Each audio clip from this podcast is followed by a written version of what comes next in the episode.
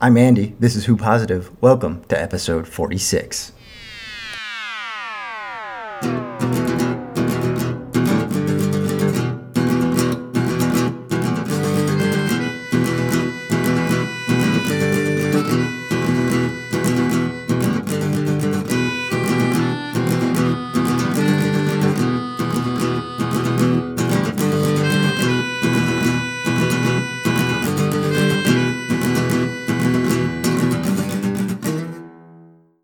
Cold War.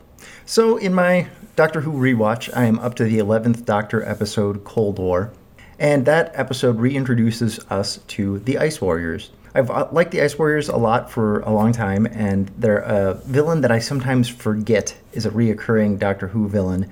And I have read more books featuring the Ice Warriors, I think, than I've actually watched episodes with the Ice Warriors in them.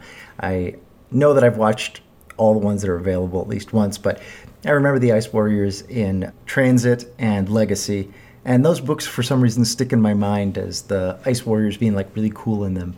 Um, I really enjoyed seeing them in this. I really like it when the new series brings back monsters or plot lines or anything from the old classic series. I like that continuity between the classic series and the new series and reminding us of all of the history that Doctor Who has.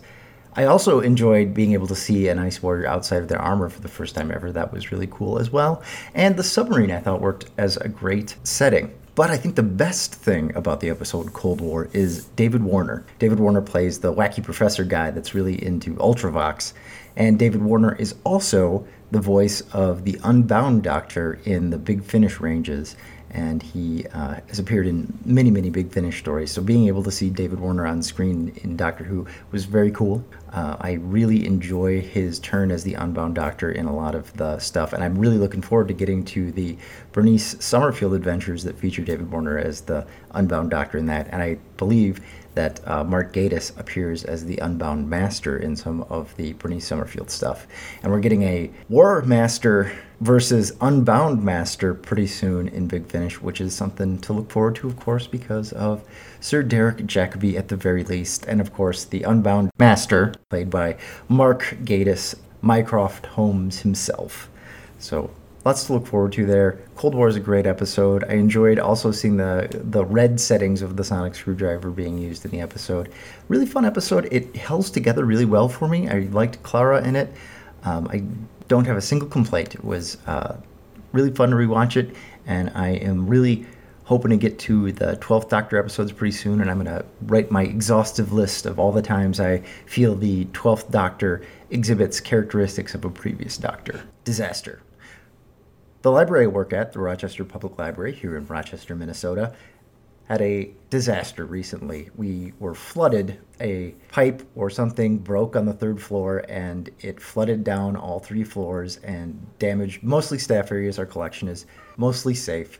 Uh, we only lost about three carts of books and we did lose a bunch of magazines, but um, it's amazing how much didn't get damaged. It was a huge, huge mess. Gallons and gallons of water. We don't know exactly how much water yet but we're having a contest to see who can guess closest. Really cool thing about when something like this happens is your priorities shift and you can really easily see what needs to be done in front of you. There's no guesswork.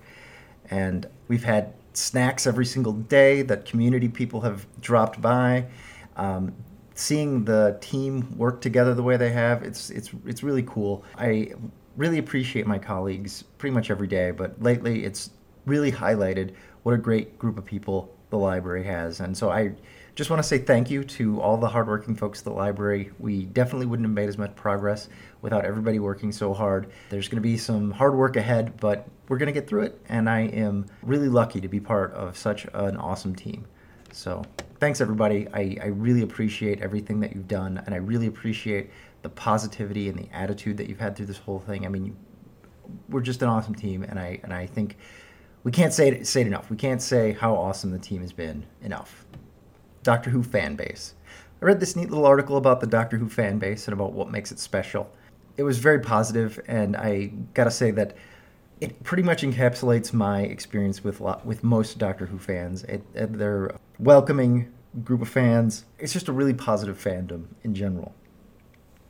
I have in the past said that I'm not a fan of fans, and really I'm not a fan of a small number of fans that are really vocal about stuff like Jodie Whittaker or uh, gatekeeping nonsense that I just can't abide. So I, I'm not saying that the fandom is perfect, but really there's a, a lot of love in the Doctor Who fandom, and I think the character of the Doctor is a character that you can look up to in a lot of ways as a great example of, of caring and doing the right thing. Um, the article mentions about how Doctor Who fans are really motivated by justice and doing the right thing, and I and I couldn't agree more. I'll put a link up to the article so that you can take a look at it too. It's just a short piece, but yeah, I enjoyed it, and I enjoy being part of a fandom that's just so uh, cool. I guess that's the the word for it. We're just cool. That's all for this episode. I've been Andy. This has been Who Positive. Thank you for listening.